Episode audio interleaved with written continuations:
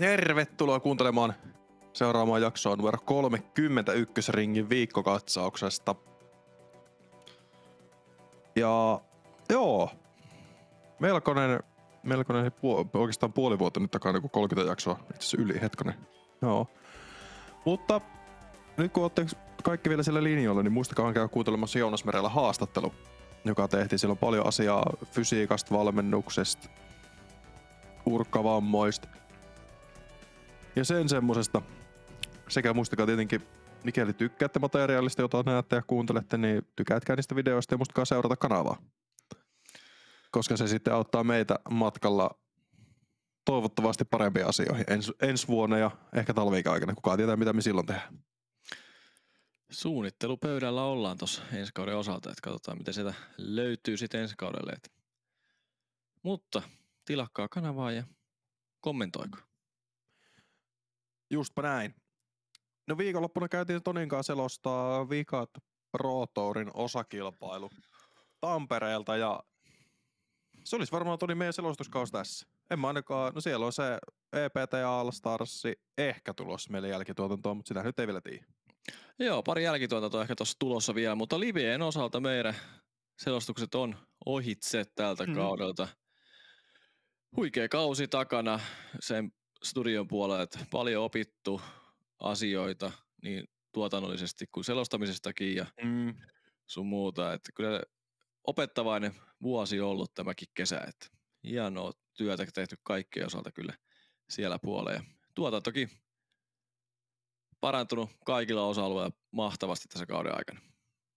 Joo, kyllä siellä on menty, menty eteenpäin ja koitettu tuo uusia juttuja mukaan, mitä, mitä on kerennyt, mutta resurssit, kun on silleen sanotaanko haastavat, etenkin henkilöstöpuolella, niin siellä jää aika paljon vielä piippuun, mutta kyllä katsotaan ensi kausi on kuitenkin aina parempi. Mutta sitä ei tiedä, että mitä minä ja Toni tehdään ensi kaudella, että ollaanko me vaan tekemässä tätä vai selostetaanko me. Mutta se on sitten ensi hommia. Ne selviää se sitten. Se on samalla suunnittelupöydällä kuin aikaisempi tarina. Että. Meillä on aika paljon suunnittelupöydällä asioita Kyllä. Ajatellen, että saa nähdä mitä, mitä menee jatkoon ja mitä ei mene jatkoon. Mutta pitäisikö meidän käydä tuo Tampereen osakilpailu läpi? Käydään, kun sitä tiiviisti tuossa viikonloppuna selostettiin, niin se voisi käydä tähän heti perään läpi, niin sitten päästään tuonne Amerikan maalle eteenpäin. Ja missä loppukausi on aika hyvin, sitten ollaankin enää. Yes, no Tampereella voittoon avoimen luokan meni Teemu Talikainen 16 alle pelasi tuommoisella tonni 40 keskiarvolla hyvää frisbeegolfia, kolme kierrosta, tosi vähän virheitä, tosi sellainen kypsää pelaamista. Ehkä vähän mitä Kuopiossa jäi puuttumaan siltä viikalta kierrokselta. Silloin ei pysynyt näiden kokeneiden Heinäsen, Kuoksan ja Niemisen perässä, että jäi vähän piippuun. Nyt se, ei jäänyt. Joo, nyt ei jäänyt ja siinä oltiin vielä oppimisvaiheessa siinä Kuopion osakilpailun osalta, että siinä oltiin uudessa tilanteessa A-tierin voittamasta mm. Pro Disc Pro Tourin voittoa itselleen siellä Kuopiosta. Nyt oltiin opittu ja siellä kierroksen aikana tuli niin iso ero jo siellä matkan varrella, että Talikainen pystyi vähän safetaaleenkin tuossa lopussa. Yep. Hänhän jälkihaastattelussa sanoi, että ei tiennyt 13 väylän, 14 väylän kohille vielä tulosta, mutta siinä kohtaa tiesi jo sisäisesti, että varmasti ero on yllättävänkin paljon ja sitten rupesi siellä loppuvälillä safetaaleenkin, otti tuplaa ja poki sinne, että ei tullut Tietenkin mitään se, isompaa virheitä. Oliko Heinesellä tuplabokiväylälle 11? Juuri näin. Niin siinä kohtaa oli ar- alkoi arvailemaan, että hetkonen. Että eikä tässä nyt alkaa olla aika turvallinen meininki. Ja no toiseksi jaettu toinen se Jaakko Kankare ja Joona Heinänen. Et Kankare vähän puskista pelasi ekan kierroksen tonni seitsemän ratingilla – baariin, sitten neljä alle ja sitten yhdeksän alle. Ah, huikea viimeinen kierros.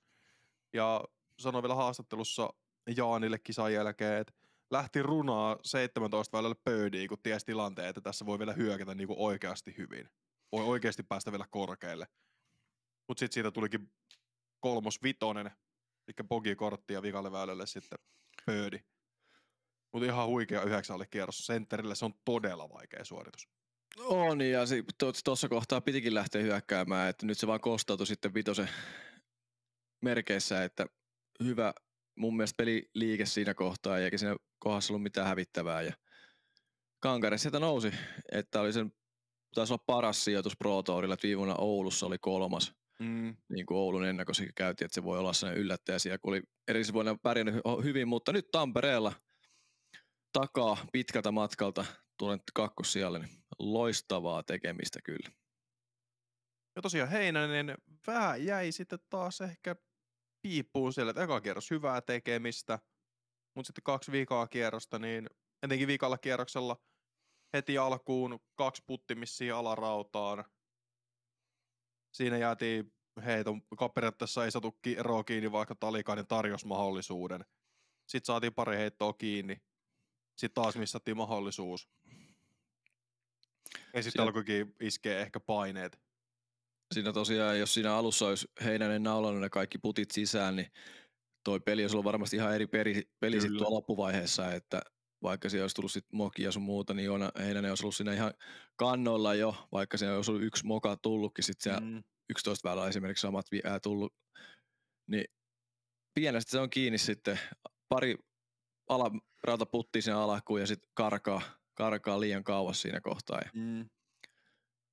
Mutta kuitenkin vaikka ero oli, niin oli aika tiukan olosta kuitenkin kisa koko ajan siinä niin kuin kaksi puoli kierrosta. Että Kyllä. Pelattiin hyvää frisbeegolfia kaikin toimista ja kyllähän noi pelaajat tuossa meidän live-korteissa sai näyttämään tuon radan aika helpolta, vaikka sitähän se ei todellakaan ole, että ne pelas vaan niin kovalla tasolla heittojen suhteen. Joo, se on kaikkea muuta kuin helppo. Sitten neljänneksi Mikael Häme 12 alle jäi heiton Heinäsestä ja Kankareesta. Ja sielläkin nyt tavallaan oli nousujohtaista pelit eka kierros kolme alle, tonni 28 reitattu, sitten viisi alle, tonni 42 ja sitten vikanakin päivänä pelattiin neljä alle, vaikka sinne nyt Hämeen sosiaalisessa mediassa taisi ainakin sanoa, että ei ole ihan hirveän tyytyväinen suoritukseensa, mutta tuommoinen sanotaan, että vähän niin kuin tasonsa, tasonsa yli tietyllä tapaa. No joo, siinä heiton ehkä ylitte, niin ratingille tai heiton ylitte niin kuin oman rating-tason tällä hetkellä, mm. että Hämeeltä kuitenkin taas top 5 sijoitus Kyllä. kisassa, että hyvää tekemistä, että normaali hämettä, sanotaanko näin, että alus vähän annetaan siimaa ja loppuun kiritään, että pitäisi ehkä Hämeelläkin löytää joka kierrokseen se, niin kuin se heittovireet. On ton, tonni 28 kuitenkin ekalle kierroksella ihan hyvä, mutta oh. ei se siellä ihan top 5 sillä tai nolla siinä ekalla kierroksella. Ei ihan tainnut, kun sillä muut pelaa sen verran paljon kovempaa. No sitten top 5, Samuel Hänniselle. Pelasi kybä alle tuloksen, eka kerros kolme alle, tonni 28. Neljä alle, tonni 35. Sitten pikakierroskin kolme alle, tonni 20. Ja Hännisellekin, Hännisellekin aika perint, perinteinen tota, kisa, että tuo top 5, top 10 sijoilla ollut tänä vuonna aika monessakin kisassa hänellä tapana, että nyt kuvista, videokuvista ja näin tälleen ei nähty, että mitä siellä on tapahtunut, mitä on heittänyt. Välillä tuli liveen kuviin ja silloin puttaili aika mm. hyvin ja heitti, että kyllä ihan hyvää peliä on ollut. Ja hyvä kausi ollut Hänniselle. Kuitenkin sen, ainakin mun mielestä ollut se ihan hyvä kausi Hännisen suhteen. Semmoinen ihan ok.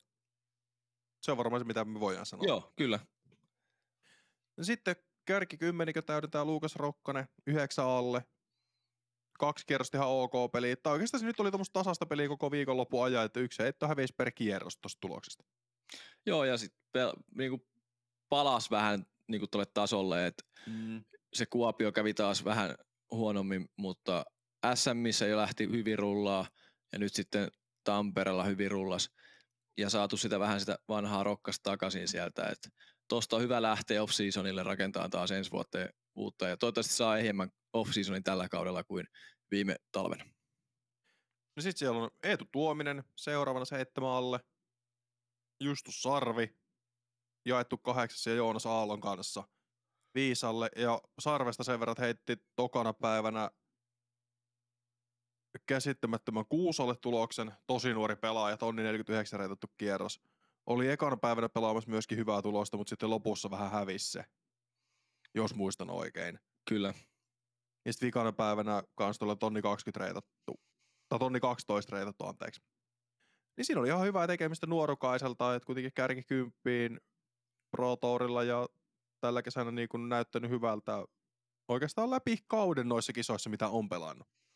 Joo, ja sitten tämä niinku, muutenkin Eetu Tuominen nuori kaveri tuossa myöskin mm. ennen Justus Sarvea ja niinku tämä nuorten tuleminen tällä kaudella, niin aika Kyllä. odotettua kuitenkin, että noita nuoria pelaajia tuolla ja sillä on annettu mm. mahdollisuus ja ne on ruvennut ottaa ja mitä se on ensi kaudella esimerkiksi näiden nimien osalta ja ketä sieltä vielä tulee uusia. Niin, jos mietitään, että tuossa kärkikympissä on sitten siellä kymmenen Tuhkanen, Kuoksa, Nieminen, Lampainen, Ruusunen. Niin tuosta nyt nuori nimi, no Tuhkanen, Lampainen, Ruusunen. Kuoksa periaatteessa. Kuoksa on vaan ollut niin pitkään myös kisaamassa jo, että se on niinku niin. vanha nimi, joku se on kolme vuotta niin. jopa kisannut vai neljä, mutta kuitenkin no tällä tasolla. Ja Lampainenkin siellä on ollut, mutta sillä on vaan loukkaantumisia tässä tällä kaudella sun mm. muuta, että sekin on ollut siellä pit, tai ei pitkään, mutta muutamia vuosia ollut kuitenkin tuossa. Nieminenhän on myös aika nuori vielä. Paikkaa, mutta se, no, niin, vuosikausia jo niin, tuntuu siltä. Taitaa olla kymmenes vuosi jo menossa sillä, että Jep. Niemisenkin mä näin joskus ensimmäisen kerran, niin se oli oikeasti sen polven mittainen, kun joukkue kisoissa näin joskus Peurungassa sen ekan kerran. Joo. Niin, siitä on tultu aika paljon eteenpäin ja hyvä ura ollut siihenkin. Mutta hieno sijoitus kymmenes Niemiselläkin myös. Jep, hyvin, hyvin siellä nyt sitten totta kai, no mennään tuohon Toorin kokonaistilanteeseen, kun saadaan vielä naiset alta, mutta hyvältähän toi sentteri niin kuin ratana näytti, että totta kai me nyt ei päästy pelaamaan avoimen luokan osalta tai naisten osalta niitä vaikeimpia väyliä.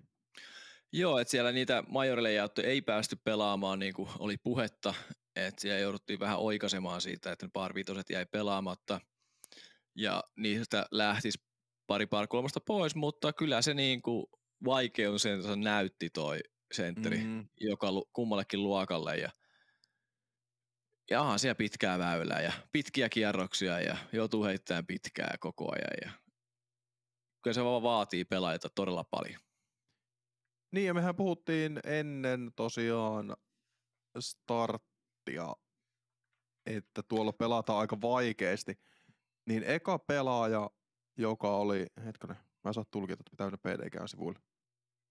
Eka pelaaja, joka oli Evenissä, oli 21. Elias Saarinen. Ja me vähän epäiltiin ennen starttia, että se menee siihen 20 kulmille ne pelaajat, ketkä pelaa sen alle.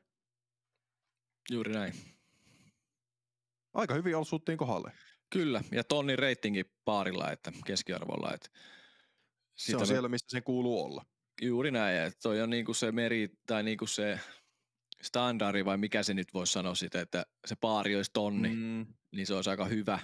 Se on se rajapyykki, joka niin, siinä Pro pitää olla. Niin, että se vaikeustaso on sellainen, että paari on vaikea jo niin kuin peruspelaajalle pelata. Niin jos mietitään, ketä tuolla on niin kuin, öö, pelannut päälle paarin, täällä löytyy tämmöisiä nimiä kuin Seppo Paju, Tuomas Hyytiäinen, Tero Jaatinen, Joni Peltonen, Rasmus Tuominen, Leo Piiroinen, ei Piiroinen, anteeksi, Oskari Wikström.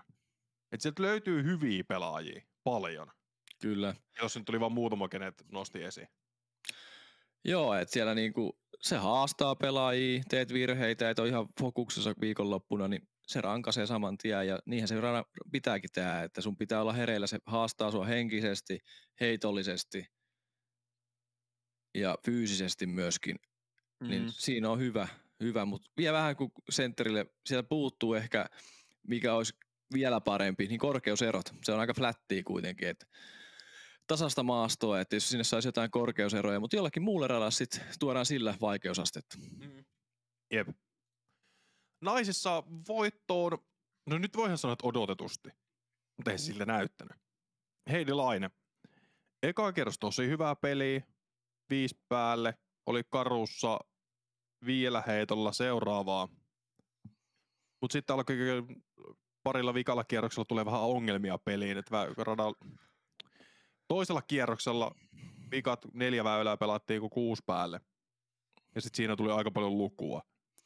Ja sitten vikallakin kierroksella etu ysi näytti hyvältä, mutta sitten taka ysillä alkoi kaikki meidän kärkikortin naiset touhuilemaan, että tuliko paineet peli vai mitä, mutta yhtäkkiä alkaa asiat tapahtua. Totta kai myös pitää nostaa, että Engström pelasi toisen kierroksen aivan upeasti, että mm. pelasi alustavasti 994 reitatun kierroksen, mikä on niinku todella hyvä naisluokassa tänä vuonna ollut Suomessa, että oliko kaksi kierrosta parempi suomalaisnaisheittäjällä tänä vuonna reitingin suhteen. Evelina Salosella molemmat Suomessa heitetyt kierrokset pitää muistaa se, että Suomessa mm. ei jotain Amerikan heittoja tähän mukaan, niin Heidi Lainilla vähän sakkas siinä tokalla kierroksessa loppupääkierroksesta ja Engström pelasi taas tasaisesti sen koko ajan, niin se ero kapeni yllättävästikin niin kuin tasoihin siinä toisen kierroksen jälkeen, mikä vähän yllätti ehkä meidät molemmat mm. niin kuin siinä, että niinkin tasasta on, koska alkuodotukset oli just se, että Heidi Laine ottaa se viisi heittoa periaatteessa per kierros, mutta onneksi mm. Jenni Engström näytti, että ei siellä välttämättä sitä pituutta tarvikaan, että kunhan pysyy väylällä ja pelaa niin kuin järkevästi sitä rataa, niin pärjää hyvin. Kyllä, ja tosiaan Jenni Engström oli toinen, plus 24 tuloksi, eli jäi loppuviimein vaan yhden heiton. Ja siinähän kävi vielä niin, että Engström lähti yhden heiton johtoasemassa vikalle väylälle ja heitti vikan avauksensa puuhun.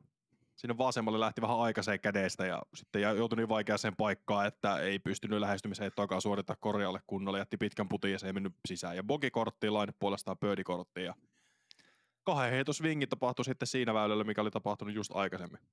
Joo, ja edellisellä väylällä Heidilainen luuli menettäneensä jo sen Jep. Tampereen osakilpailun voittonsa Engströmille, ja siinä Engströmi vielä se 17 ainoa nainen, kuka oli ottamassa kaikilta kierroksista paari, että kukaan muu ei siihen ottanut paariin sen väylän, niin Jep. vahingossa sitten puttaa sen vielä ohitte sen parputtinsa siinä tokavikalla väylällä ja sitten heitti sen vikan avauksen puuhun. Ja ikävästi nyt te otti sitten poki ja olisi ollut kiva nähdä vielä ratkaisuväylät, että ykkönen siinä olisi ollut kakkonen ja sitten 18 vetäisi ympäri muutama tunti, niin, niin olisi ollut meilläkin pitkä päivä vielä lisää siihen. No se oli muutenkin aika pitkä päivä. Kyllä. Ja sitten kolmas ja jaettiin Silva Saarisen ja Hannele Määttän välillä. Molemmat palas 28 päälle. Ja no, mitä tästä nyt voisi sanoa? Aika, no ehkä tässä nyt menee tämä kärki nelikossa, jos kiteytetään se siihen, että öö, Silva pelasi tosi kypsästi, mutta siellä tuli näille niinku vikalle kolmelle väylälle, vikalle neljälle väylälle tuli tosi paljon plussaa per kierros. Joka kierroksella tuli ne suurimmat virheet siellä. Totta kai ne on varmastikin ne vaikeimmat väylät myös. Etenkin joku 17 pilli ei ole helpoimpia, 17 lähärit ei ole helpoimpia. 16 taas pitkä joutuu antaa hanaa ihan kunnolla. Niin se on vähän sellaista, että jos kun Silvallakaan nyt ei vielä tuo pituuseittäminen ole ehkä ihan se juttu. Että se löytyy enemmän sitten sieltä kontrollipelistä paikaltaan. Et jos miettii sitä vikaakin, että siinä oli kaksi päälle vai yksi päälle etuisin jälkeen, ja se avauspeli näytti suhteellisen haastavalta. Se näytti siltä, että sillä ei todellakaan pitäisi olla tuommoisessa tuloksessa. Mutta sitten paikkas niillä hyvillä lähestymisheitoilla paikalta. Ju- juuri näin, että se niinku paikalta ja sit ehkä avausheitot oli se Saarisen ongelma siinä. Kyllä. Ainakin viimeisellä kierroksella, kun nähtiin niitä enemmän ja enkä sanoisi, että siellä kolmella kierroksen avausheitot olisi ollut ihan timanttia, että siinä Joo, pientä, par- siitä pientä parantamista ja totta kai pelaaja kehittynyt tänä vuonna ihan valtavasti ja mm. päässyt videokortteihin, nostanut ratingia ja kun sen saa vielä kuntoon, niin tulee haastamaan naisten luokassa kärkeä ensi vuonna tai seuraavana vuonna. Et katsotaan kauan se ottaa aikaansa, että se avauspelikin lähtee toimimaan sen. No jos mietitään, että tässä kun katsoo tilastoja, PDG on tai tullut uudiskista, niin Silva saavutti 9,4 heittoa Tiltgreenille kaikilla kierroksilla. Häntä parempia oli Karppinen 11 heittoa, Laine 16,4 heittoa ja Engström 19,4 heittoa. Mutta kun katsotaan puttia, niin Saarinen saavutti 5,3 heittoa ja häntä parempi oli ainoastaan Olivia Zinster 8,7 heittoa. Joo, että siinä näkee, että se puttaaminen on saarissa se vahvuus, se lähipeli on se vahvuus, että tuon puttirutiinin suorittamisen saa sinne avauspeliin, niin ai että, mm. siinä on loistava tulevaisuus vielä edes. Just näin. Ja sitten kärkikymmenikköön tuli Jenni Karppinen, viides. No, toka kierros oli selkeästi paras seitsemän päälle, eka kierros 17 päälle. Sitten vikalla kerroksella taas vähän mönkästiin 13 päälle. Ei hyvä kisa Jenniltä missään nimessä. Kuudes. No, mm. no sano vaan. Joo, ja karppiset sen verran, että tämä loppukausi on ollut vähän ailahtelevaa ja en tiedä, onko se niinku mahdollisesti työt häirinnyt, siviilityöt, mm. että joutuu tuossa painamaan myös töitä Jep. ohella, kun reenaa sun muuta, niin se voi heti vaikuttaa sitten tässä loppukaudessa, kun kesän ehkä voinut painaa vähän vapaammin. Kyllä. Frisbeegolfin ehroilla ja sun muuta, ja sitten jos siihen vähän tulee jotain tekniikkaongelmia, niin niitä ei päästä reenaamaan tai mm. ajamaan pois sieltä ajatuksista sun muuta, niin ja sitten kun Joensuusta on kuitenkin suhteellisen pitkä matka matkustaa kaikkialle, ja kyllä. niin se on jos mietit, että sä teet perjantaina tai torstaina työpäivää ja sen jälkeen lähdet huristelemaan kisapaikalle, niin kuin oli tehnyt Kuopioonkin. Että ei ollut, ei ollut kerennyt pelaa rataa kertaakaan ennen, ennen pressitilaisuutta, ja pressitilaisuus alkaa kuudelta. Juuri näin. Et siinä... niin, niin, niin, niin, Se on aika si- haastavaa. Enkä usko, että se oli ihan hirvittävä eri asia Tampereellakaan. Joo, ja siinä antaa aika paljon tasosta sitten myös muihin pelaajiin nähden. Ja, ja harmittaa varmasti, niin kuin esimerkiksi Heidi sanoi sitä, että kun se ha, niin kuin varmasti harmittaa pelaajaa, kun tietää, että pystyisi, mutta kun mm. ei saa sitä kropasta sit irti, yep. ja sitten se pääsee ajatuksiinkin vielä, niin sitten se kasaantuu se tuonne sitten radalle ja tulokseen sitten se huono. Toi on varmaan yksi, yksi semmoisia asioita, minkä kanssa jokainen urheilija painii. Että tietää sen tason, millä pystyy parhaana päivänä tai normaalina päivänä kilpailemaan, mutta sitten jostain syystä se ei vaan tuu ulos sieltä. Että mikä se syy on, niin tosi vaikea sanoa ikinä. Mutta sitten se joku, joku lukko se sitten purkaa sieltä. Ehkä tässä nyt parhaana esimerkkinä mennään kohta tuonne Green Mountain Championshipiin, mutta siellä taas Bloom Roos pelasi tosel, todella hyvällä tasolla neljä kierrosta. Juuri näin. Aivan eri nainen, joka pelasi, tai aivan eri nainen, joka me on nähty MM-kisoihin saakka käytännössä. Just näin. Voidaan sanoa niin oikeasti MM-kisoihin saakka. Et siihen mennessä ei ole ihan hirvittävän monta hyvää kerrosta tullut, ja nyt niitä on tullut niinku kahden, yhdeksän peräkkäin melko lailla.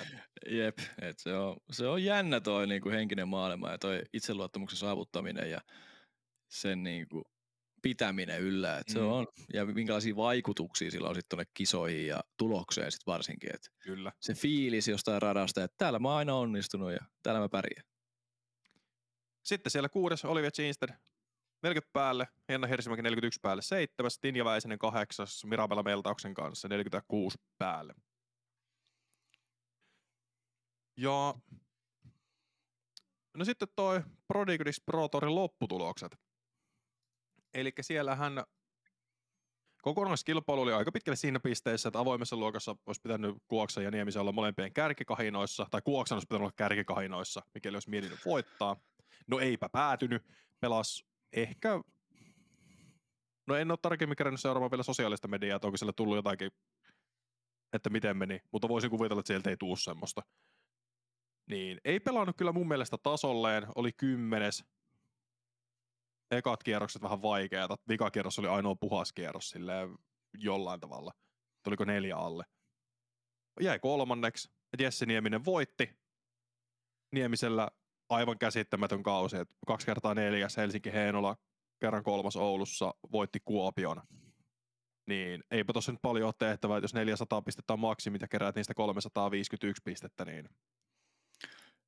Kyllä siinä aika hyvin saa muut heittää, jos tuollaisen pistemäärän haluaa voittaa. Ja Jääminen aika odotettukin sitten tälle jälkikäteen voittaja Tourille, että tiedettiin tasaisena pelaajana. Mm. Ja, ja se tuossa Tampereellakin, niin sillä ei ollut periaatteessa enää ekan kierroksen jälkeen sillä se oli ratkennut jo periaatteessa ekan kierroksen jälkeen, joku kuoksasi ei kärjestä löytynyt, koska se olisi pitänyt kuoksen olla heti kisa alusta asti siellä ykkös, kakkos siellä, kolmos, nelos siellä, mutta kun se ei siellä niin. ollut, niin se oli aika selvä sitten, kun se oli yli 20 toi kuoksen ekan kierroksen sijoitus, niin se Sieltä oli aika... pelaa 20 alle kierrosta tai niin. jotain, että olisi voinut riittää millä.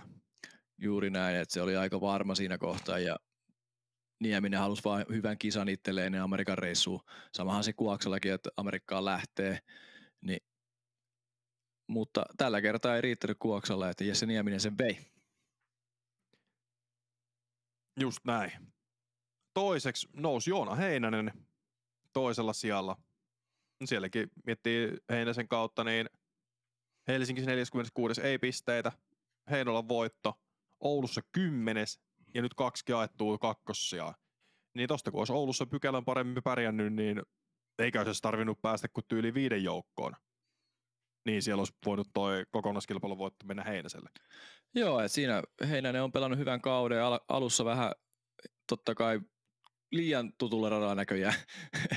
Tämä oli sillä Heinänen siellä useampia vuosia on heittänyt, niin ei ihan lähtenyt silloin alkukaudesta, mutta hyvin nosti tasossa sitten Heinolaan ja siitähän se kausi periaatteessa Heinäsenkin lähti mm. lentoon oikein urakalla ja aika hyvin pysyttykin siinä ja Heinänen päättää kautensa USDGC vielä tuossa lokakuun ekalla viikonloppuna, niin mielenkiintoista nähdä. Tämä kärkikolmikkohan sinne lähtee meidän Suomen maalta vielä vahvistamaan tuota Suomen rektikuntaa.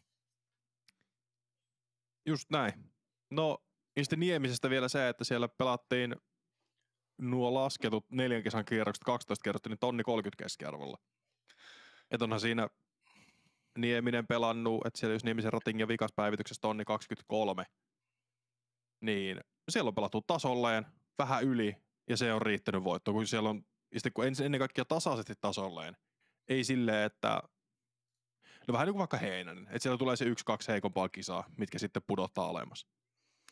Joo, että Nieminen, siellä oli ainoastaan yksi alle tonnin kierros lipsahti, olisiko Oulussa ollut siihen tuohon laskuihin se mukaan. Oli se, niin- tonni, niin... se oli se Oulu eka kierros, kun pelasi Joo. sen aika lähelle nolla. Joo, että se niinku oli ainoana huonon suorituksena siellä kierroksen laskuissa, mutta mm. Hyvin on pelannut silti koko kauden ajan ja tasaisesti, niin kuin Niemiseltä on totuttu näkemään, kun hänellä peli kulkee, niin tasaisesti on pelannut kuitenkin. No toisaalta mennään naisiin, niin siellä se voittaja nyt menikin aika odotetusti. Eli Lainen voittoon, 367 pistettä voitto Helsingistä, Oulusta ja Tampereelta. Oli viides Heinolassa, mutta se oli ainut kilpailu koko kautena, kun siellä oli Henna ja Evelina mukana. Sitten siellä oli myöskin Keiti Tätte. Tuli vielä väliin. Ja kyllähän siellä nyt pitäisi joku muukin olla. Eli sitten siellä oli Jenni Karppinen neljäntenä. Juuri näin. Joten ei nyt joka kisa ei voi voittaa ei voi ihan kaikki voittaa ja tämäkin aika lailla sillä kuitenkin odotuksen mukainen tämän naisten mm. Pro Tourin loppusijoitukset, että aika tutut viisi nimeä siellä on, mikä tuossa kärjessä on ja Kyllä. aika lailla odotetukin nimet. Et järjestys noiden sitten Heirilainen alapuolella periaatteessa, että Heirilainelta niinku sellaista hyvää kautta odotettiinkin alkukaudesta mm. ja sitten silloin mietittiin, että kuka sitä lähtee haastamaan, niin tässä on ne neljä nimeä, mikä on tänä vuonna sitä haastanut ja tänä vuonna ei ihan riittänyt vielä Heidiä la, niin kuin haastamaan. Totta kai aina kierroksen sisällä välillä haastettu ja kisankin sisällä haastettu, että ei sillä niin kuin helpolla päässyt laine, että on se joutunut heittämään tuon eteen, että Kyllä. ihan läpsytellyt. Ja se on ehkä myöskin hyvä Heidin kannalta, että jos mietitään tälle pitkässä juoksussa, että nyt siellä on jouduttu, jouduttu taistelemaan niiden voittojen eteen. Ja aikaisemmilla kausilla siellä on aika paljon jouduttu taistelemaan ehkä yksinään. Eikä ole sitten tullut sitä palkintoa, että on ollut kolmas Hennan ja Evelinan jälkeen. Ja sitä on niinku jouduttu taistelemaan niinku Henna ja Evelina vastaan kun pari kautta tuossa jo, että mm. nyt se on oppinut voittamaan sitten noita kisoja ja mm. Et ei ottanut sitä kolmatta sijaa niin sanotusti. Kyllä. Et totta kai Heidilainen haastaa nyt sitten Henna ja Eve tuo Amerikassa sit pari viikon päästä taas uudemman kerran ja sitä kautta saa uutta kokemusta taas Amerikankin maalta. En tiedä minkälainen niin kuin, kisakalenteri Heidilainen on ensi vuonna rakentanut, että lähteekö jo aikaisemmin Amerikkaan, ettei lähde vaan MM ja tähän Tropinkkiin. Et mielenkiintoista nyt nähdä talven aikana, mitä suunnitelmat sielläkin on ja ensi kauden suhteen. Ja minkä, et kiertääkö Euroopassa esimerkiksi vai lähteekö Amerikkaan? No toisena Jenni Engström, Helsingissä neljäs, jaettu siellä Oulussa toinen, Kuopiossa toinen, ei Kuopiossa kolmas ja Tampereella toinen.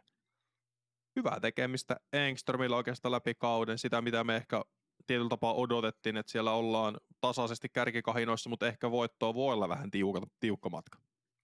Juuri näin, että Engströmilläkin se tasaisuus tuossa pelissä on se hänen valttiinsa, eikä heitto pituus on välttämättä se valtti, vaan se tarkkuus ja sitten puttaaminen on niin kuin vahvuuksia. Ja mm. Engströmin ensi kaudesta, niin kuin Heidi puhuttiin tuossa, että mikä hänellä on tulevaisuus, niin Engströmillä on se, että miten kisailee ensi kaudella, että hän on vähän jutellut siihen suuntaan, että kisaa ne kisat ainoastaan mitä kiinnostaa. Et ei lähde väkisin purtaan niinku toureja tai muuta läpi. Et, ja miten kerkee reenaamaan. Et, Niin, kyllä. et sekin tuo siellä omat haasteensa. Et aikaa ei ole ihan kaikille, niin pitää pierisoida kuitenkin. Mutta ja sekin on mielenkiintoista nähdä, että missä Engström nähdään ensi kaudella. Että Niin, et kiertäkö touria vai meneekö yksittäisiin kisoihin ainoastaan. Ja Niin jos, Jännä no mä veikkaisin vähän, että jos se on tuommoista nyt puhunut, että se jättäisi tavallaan kilpailun vähemmälle, että siellä käytäisi tyyli jotain Oulu Openia, Oulun Pro Touri, ehkä Tyyni, jotain tämmöisiä. Ja kaikki nämä isommat sitten kuitenkin olisi Mut- luultavasti, mutta sitten Pro Touria sun muita toureja, niin lähtikö kiertämään se kaikki? Mä veikkaisin, että siinä kohtaa ei kyllä, ei kyllä lähetä, jos tuommoiset mietteet on, on päässä, että vaikka nyt pelaas uraan parhaas, parhaan kierroksen se kakkos, kakkosrundi, niin en mä välttämättä usko, että siinä lähdetään enää kasaa sitä motivaatiota, että rundaat sen Pro Tourin, ehkä Euro, tai Prodigudis Pro Tourin, ehkä Euroopan Pro Tourin, siellä kuitenkin on arviolta nyt 13 kisaa ensi kaudelle pelkästään niissä. Ja sitten kun siellä kuitenkin löytyy, löytyy jälkikasvua, löytyy puolisoa, että vaikka siellä tuki on kotoa, mutta onhan se silti rankkaa päivätyöt, muu Jep. elämä. Ja Jep, ikäänkin kuitenkin melkein 40 vuotta pikkuhiljaa mittarista, on siinä 10 vuotta kierrettykin. On, on siinä paljon kilsoja takanakin, että mutta se nähdään ensi vuonna, että missä nähdään Engström. Jep, jos ei sitten tuu aikaisemmin jo semmoista eläkepäivitystä sosiaalisen median, että nyt jää eläkkeelle, tai Niin. varhaiseläkkeelle ainakin, että Joo, vähän niin kuin Se- syrjäinen, että voi kisailla, kisailla yhden, yhden, kaksi kisaa vuodessa ja se on siinä. niin, ja tällaista termiä on ehkä käytettykin. Että varhaiseläkkeellä tässä pikkuhiljaa ollaan, että et katsotaan, menee, miten menee. Just näin. Ja kolmanneksi Jenni Karppinen 309 pistettä, toinen Helsingissä, neljäs Heinolas, jaettu kolmas Oulusta, sitten Kuopion seitsemäs ja putoaa pois ja Tampereen viides ja tulee tilalle. Et Karppiseltakin tommonen, no niin kuin vähän mitä tavallaan hu- tai sanoitkin tossa, että alkukaus hyvää, kun mennään vielä tuossa kesän korvilla, mutta sitten kun tullaan tähän loppukauteen, niin Kuopio, Tampere, siellä kuitenkin todennäköisesti päivätyöt ja muut, muu elämä alkaa viemään enemmän aikaa, niin näkee heti tuossa tulostasossa. Juuri näin, että se antaa tasoitusta niin paljon sit siinä kohtaa, kun ei pääse reenaamaan haluamallaan tavalla ja tekemään niitä frisbee golf niin töitä, niin saa- kun sosiaalisessa mediassa puhutaan tuosta reenaamisesta. Niin. Mutta siellä taas ensi kausi, mitä on Karppisellakin luvassa, niin ei tiedä. Tänä vuonna kuitenkin Pro Touri ekan kerran kiersi kunnolla ja heti Tourin kolmas sija. Ei mun mielestä huono sijoitus kuitenkaan. Ei. Neljäs Silva Saarinen, 274 pistettä. Oli kymmenes Helsingissä, sitä ei lasketa näihin pisteisiin mukaan. Seitsemäs Heinolassa, yhdeksäs Oulussa. Voitti Kuopion, jaettu kolmas Tampereelta. Ja voidaanko tässä nyt sanoa, että Silvalta ollaan nähty semmosia, ollaan nyt tasaisia tai hyviä kierroksia yksittäisiä jokaisessa kisassa melkeinpä. Mutta nyt sitten loppukesästä sen Turku Openin voiton myötä, niin siellä jotenkin löyty, löytynyt niinku tasaisuus, että ne kaikki kierrokset on hyviä. Tasaisesti hyviä. Joo, että sekin, niin kuin puhuttiin aikaisemmin itseluottamuksesta, niin se pieni voitto siihen, vaikka siellä nyt ikävä kyllä ei ollut hirveän monta osallistujaa, mutta voitti Mm. kuitenkin. Ja voitto on aina voitto, Kyllä. niin saa pieni itseluottamus lisän, vaikka hänellä se on jo kunnossa, niin Saa sitä se- validointia sille omalle Kyllä. tekemiselle. et saa niin kuin merkkipaalui sinne hommiin. Ja sitten viidentenä Olivia Ginster 250 pistettä. 250,75 pistettä. Jaettu neljäs Helsingistä. Heinolas kuudes. Oulu seitsemäs ja putoaa pois. Kuopios viides, Tampereella kuudes. Et, no jos oot viides ja kuudes joka kisassa, niin sitten se viidenteen sija on melkein oikeutta. Juuri näin, että ei siinä niin kuin hirveitä ydempiä sijoituksia voi olettaakaan, että jos viittä kuutta meet koko Mm. ajan. Niin. Mutta Kiinstetilläkin hyvä kausi takana. Sielläkin odottaa se, että se puhkeaa kukkaa se peli Kyllä. lopullisesti, että sitä on tässä, niin kuin on aikaisemmin sanonut, että jollain siihen menee vuosi, jollain ehkä kolme, mutta kumpi on parempi tie sitten niin kuin lopullisesti Mm. loppuuran kannalta. Niin se on tosi, tosi, tosi vaikea sanoa. Et siinä sitten kuitenkin on näitä nuoria, nuoria lupauksia, keneistä tullaan varmasti vielä kuulee paljon jatkossa. Et on nyt jo yksi luokan parhaista puttajista Että se, ehkä se enemmän on siellä heittopelissä se kehittyminen tulossa vielä, että ja Ehkä vähän, menee tasasu- Saarisen kanssa samaan, että puttaaminen kulkee molemmilla naisilla hyvänä päivänä, kun mennään, niin siellä isket- isketään kaikki sisään ihan sama, missä ollaan. Mutta sitten kun tulee se huono päivä, niin se huono päivä laajuus puttaamisessa on ehkä vielä vähän levällään enemmän kuin Saarisella, mutta sitten se on muuten vähän enemmän ehkä se pakka auki. Joo, että siinä on niinku ehkä se virheiden niinku ero on tosi suuri. Mm. Joo, Et se ääripäät on niinku Kiinstitillä ehkä se ongelma mun mielestä, mitä sen peliä on tässä kauden Mm. aikana nähnyt, että se niinku voi hyvänä päivänä olla tosi hyvää peliä, sitten huonona Kyllä. päivänä todella huonoa peliä. Että se niinku tää kaventaminen, huono ja hyvän päivän kaventaminen on se iso juttu Kiinstitin pelissä ehkä mun mielestä. no mun mielestä se on sama myöskin, joo, ei kaikilla. Ka- kaikilla. Ei, Kai. siis y- yleisesti suomalaisilla frisbeegolfailla se on vaan valitettava, että sieltä puuttuu käytännössä kaikilta tasaisuus. Se, että totta kai sitä löytyy maailman huipuiltakin, paitsi Tattarilta. Ainut kuka on tasainen pelaaja tällä hetkellä, niin kuin viikosta toiseen. Juuri näin. Mutta jos mietitään silleen, että sä pelaisit edes niin kuin 10 pisteen sisälle omasta ratengista, niin eihän Suomessa siihen pysty kovinkaan moni. No ei, joo, ei, ei tällä hetkellä. Niin, sitten se, se on tavallaan se haaste siinä, että sitten kun saat sen kondikseen, niin sitten sä pystyt oikeasti, sitten sulla nousee ratinginkin suoraan. Sitten sä pystyt kehittyä pelaajana ja pystyt haastaa huippuja paremmin ja sitä rataa. Tämmöinen klassinen Jeesustelu Mm. tähän kohtaan, mutta sitähän se on tietyllä tapaa, että mitä tasaisempi oot, sitä paremmin sä pelaat Jep. ja sitä se ruokkii, sitten se sykli lähtee kehittyä eteenpäin. Niin kuin, nyt on pakko kyllä sanoa sen verran tähän vielä sellainen kommentti, että Mm. Saarinenhän on, on pelannut koko ajan ratingsa yläpuolella On, tässä on, koko on, on. kauden, että se on niin kuin, Kyllä, joo. mutta sielläkin on sitten, että se on menty lähelle sitä omaa vanhaa ratingia ja sitten käyty taas, Niin. että et se on tasaantunut tässä tämän Kyllä. kauden aikana ja parantunut tasonsa huomattavasti. No, kauden läpi pelaaja selkeästi. Kyllä. Ylivoimaisesti. Mutta, ainaisiko meidän Toni lähteä Pohjois-Amerikkaan? Hei, se oli Prodigy Pro Touri siinä ja Suomen Joo. isot kisat siinä. Joo, voitaisiin ottaa tuohon varmasti loppukauteen johonkin vielä, kun tässä kun off-season alkaa lähestymään, niin katsotaan joku sellainen läpileikkaus suomalaisen frisbeegolfin vuoteen 2022 ja mitä me keksitään. Et kyllä sillä varmasti off-seasonille tämä menee, että saadaan homma pakettiin niin sanotusti. Mutta Green Mountain Championship pelattiin viime viikonloppuna MM-kisa Areenalle, jossa ensi vuonna tosiaan jälleen kerran parin vuoden tauon jälkeen kilpaillaan maailmanmestaruudesta.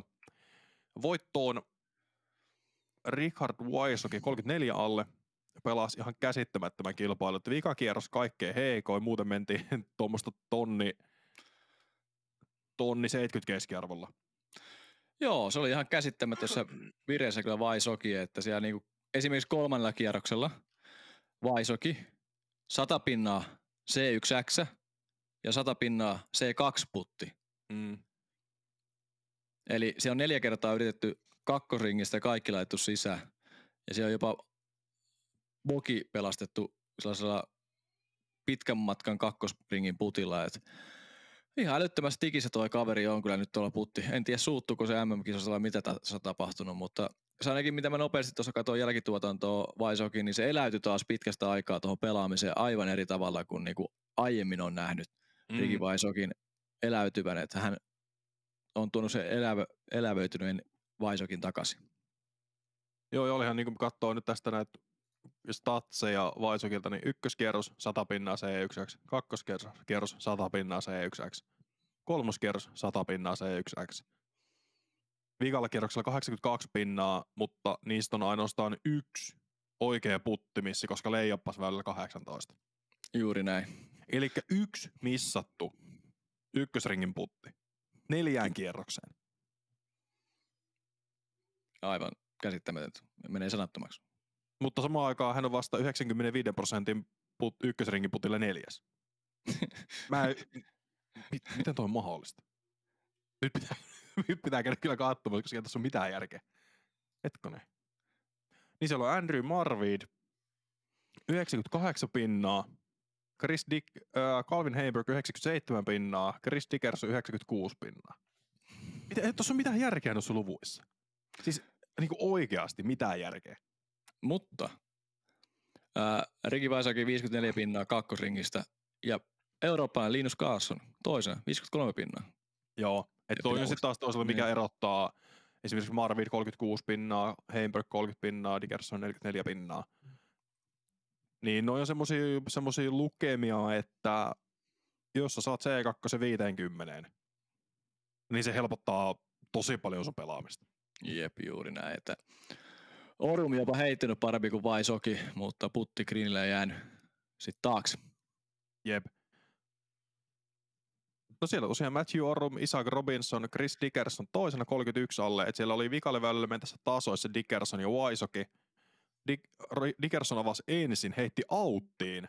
Se on semmoinen pitkä alamäki liitetys, missä kori menee sinne oikealle jonnekin 200 metrin päähän. Avausheitto pitäisi jättää suoraan ja se on aika tiukka se väli, mihin sen pitäisi osua. Niin Dickerson oikealle auttiin ja Waisoki heitti semmoisen vanhan kunnon Amerikan hysse sinne oikealle laitaan vaan ja tuli keskelle väylää ja lähti juoksemaan ja tuuletti, kun se avaus osui, Joo. avaus osui oikeaan kohtaan. Että ties siinä jo, että mitä tässä tuli tehtyä. Et jos heittää siinä avauksen autti ja toinen heittää pelialueelle, niin se on aika pitkälle GGVP. Lähdetään seuraavaan kattele. Juuri Ei, siinä, näin. siinä ei voi niinku tehdä enää mitään ongelmia enää itselle. Ja Nicky Dickerson heitti vielä toisenkin autin sitten siellä loppu Mm. väylän puolella, että sit siinä oli jo peli menetetty aivan täysin. Et ja Vaisoki pystyi sen leijappaankin sen viimeisen heiton ja voittaa silti. Et yllättävän isoksi tuo ero sitten tuossa kuitenkin meni. Kolme heittoa. Kyllä. Kyllä, ei, sitä, tota, ei tietäisi, että se on mennyt vikalle väylälle tasoissa, jos ei olisi katsonut sitä videota. Juuri näin. Et voisi luulla, että on, on ollut jo helppo ennen viimeistä väylää, mutta ei Jep. se niin ole. No sitten siellä kärkiviisikos Paul McBeth, kaksi kierrosta tosi kuumaa, tuommoista tonni 70, tonni 60 peliä, sitten pari tonni 30 kierrosta, tonni 40 kierrosta. Joku voisi sanoa, että hyvin pelattu, mutta jäät viidenneksi. Juuri näin, että ihan ok, mutta et kuitenkaan pärjännyt. Kuulostaa vähän tyhmältä, mutta näin se on. Ja sitten seitsemäs, ei kun kuudes Gannon Burr, 29 heittoa alle. Greg Parsby seitsemäs, 28 heittoa alle. Sitten tulee pari eurooppalaista jaettuna kahdeksalla sijalla Niklas Anttila, Linus Carlson ja Adam Hammes 27 alle. Ja Anttilasta täytyy nyt se sanoa, että ekan kahden kierroksen jälkeen oli kuusi alle yhteistuloksessa, tonni 14, tonni 24 kierrokset. Eli periaatteessa sellaista pykälän alle Anttila oman ratingin, mutta se on kuitenkin vielä semmoinen ihan semi-ok. Ehkä hyväksyttävä on se, että ei tyytyväinen, mutta hyväksyttävä. Sitten vikasta kaksi keisiä 21 alle, tonni 62 ja tonni 75 reitattu kierrokset. Mä en tiedä, mistä se se vaihteen kaivo niille kahdelle vikalle kierrokselle. No, vikalla kierroksella voisi olla sellainen juttu, että se pelasi lippis päässä varmaan uran ekan kerran. Äh? Joo, mä mietin. Mä katsoin sen sosiaalista mediaa ja sitten mä katsoin, että mitä, kuka tämä kaveri on? Niin se on Anttila, mutta se vaan lippis päässä. Ja se totesi siihen, kun mä sen jotain kommentoin siihen postauksen, sanoin, että pitäisikö pelata useammin, niin mä sanoin, että tähän mä olin tulossa seuraavassa kommentissa, että pitäisikö siellä laittaa lippis päähän ja pelata jatkossakin, mutta jännä nähdä, että pelaako seuraavassa kisassa lippis päässä vai ei, vai palaako tuota, hiusmuoti. Niin no ensi viikolla MVP Open, että voisi, no siellä ei kyllä niin paljon, se on vähän, pim, ei- no joo, se menee samalla kertaa kuin se metsäinen, mutta avoin. Niin voisi kuvitella, että siellä oltaisiin lipispäässä. Tai pipo Mutta, mutta tota, tässä oli se pointti luultavasti, miksi se pelasi lippis päässä siellä sato vikalla Mm. todella paljon, niin lippishän estää vähän tota sateen tulemista tuohon naamalle ja silmille. Niin tällainen tausta siinä kuitenkin loppujen lopuksi on, että siellä Vaisokikin pelasi lippis päässä, että siellä pelasi aika monikin sellainen pelaaja lippis päässä, kyllä Kyllä. yleensä pelaa. Siinä Anttila on tosi, tosi hyvää tekemistä. Todella, että ensi vuonnahan täällä on MM-kisat tällä kahdella radalla, että ehkä vähän muutettuna, mutta kuitenkin se paikka, Anttilalla hyvä kokemus tänä vuonna Mm. sieltä paikasta. Miten se ruokkii sitten ensi vuotta? Voi olla, että ruokkii. Että kyllä mä sanoisin, että tässä on hyvä pohja rakentaa ensi vuoden MM ja aika vahvoille, jos kehitys Anttilakin jatkuu tuollaisena, mikä sillä on ollut tässä nyt muutaman vuoden ajan, niin en kyllä Kyllä. yhtään ihmettele, että haastaisi ensi vuonna jopa MM-kisoissa tuo kärki. Ja Anttilalla on yksi selkeä vahvuus tänä viikonloppuna 84 pinnaa väyläosumia. Juuri. Saavutti Tiiltä Greenille 9,5 heittoa, mikä ei ole ehkä semmoinen Anttilamainen luku niin kuin oikeasti. Että on silläkin kahdeksas nopeasti laskettuna. Et sieltä löytyy Waisokia, Macbettiä, sitten löytyy Jake Hebenheimer nyt suhteellisen tuntematon nimi, mutta siis löytyy semmoisia nimi etupuolelta, että normaalisti löytyy aika paljon kaukaa, tai niinku pidemmältä, jos miettii kuin Anttilaa. Mutta toi rata oli sellainen, että se taas sopi hänen pelilleen erittäin hyvin. Ja molemmat radat pitää muistaa. Niin, ja kyllä, viikalla kierroksella hän pelasi kierroksen kuumimman kierroksen. Kyllä. Et sinne jäi kaikki taakse mm. siinä kohtaa. Et tääkin pitää nostaa. Ja vaan viisi OB-heittoa koko viikonlopun aikana, tai viikon aikana oikeasti, Se kun kierrosta pelattiin. Se on kyllä hyvin, koska katson tuossa nopeasti Vaisokin ja Dickersonin esimerkiksi viimeistä kierrosta, niin on enemmän jo sillä kierroksella. Jep. Ei muuta kuin hei, Niklakselle onnittelut hyvin pelattu. Nyt vaan samalla vireellä kohti MVP Openia ja Maple Hilliä. Mutta sitten pelaaja, jonka pitäisi löytää ehkä vähän jostakin, tai kahden pelaajan, kenen pitäisi löytää jostakin vähän meininkiä itselleen. Väinö Mäkelä ja Lauri Lehtinen. Toki Laurilla on pikku loukki varmaan alla. Mutta Väinö 51. jaettu ja ei päässyt kutista läpi kahdeksaalle yhteistulos. Ja Eka Kutti kierros, to, eka kierros viisalle tonni 29, sitten nollaan tonni kolme ja vikakier, vikakierros, mikä pelasi, niin miinus kolme tonni vitonen. Täytyy muistaa, että toi kutti, mikä tuossa oli, on aika raaka, 32 parasta vaan Kyllä. pääsi. Et Kyllä. se ei aika moni muukin hyvä pelaaja Mm. katista totta. täytyy muistaa se, mutta pari pinnaa, pari heittoa ehkä oman alle. Reitingissä Mäkelä tuossa pelasi, mutta ehkä sellainen välikisa tässä kohtaa kautta. Muutama edellinen kisa mennyt todella hyvin Väinöltä. Kyllä. Et ei tää nyt, tää on tälle muiden kisojen joukko, mikä on vähän epäonnistunut, mutta pisteitä pitäisi saada finaalitapahtumaa varten. Jep. Ja Lauri tosiaan Denfas kahden kierroksen jälkeen, niin siellä on pelattu selkeästi alle oman ratingin ja tuloksen. Se on varmaan se sormivamma, mikä siellä edelleen vaikuttaa. En ole laittanut Laurille viestiä ja kysynyt, että mikä on meininki. En tiedä, onko Toni laittanut, mutta olettaisin, En että ole ei. nyt, en ole Joo. nyt. Niin toivotaan nyt vaan, että sitten ensi viikolle on... Vähän tämä nyt pahalta näyttää tietyllä tapaa.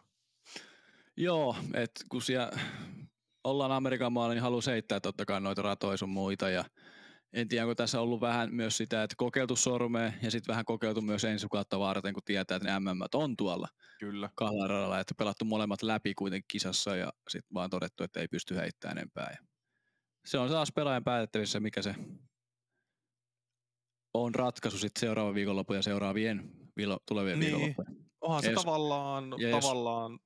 Joo, sano vaan. Se- Jos se on tuntunut vaikka esimerkiksi, se- jos sillä on annettu lepo sen sormelle, Mm.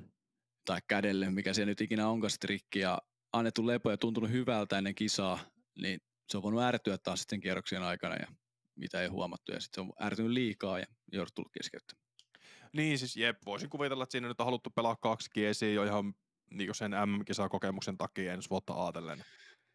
Mutta onhan tässä myöskin se, että kun Lauri on kisannut aktiivisesti koko alkukauden, niin se nyt ei, siitä voi moni miettiä, tai mekin mietittiin sitä silloin alkukaudesta, että miten se kestää, miten, miten pystyy tavallaan suorittamaan kauden ehjänä loppuun saakka.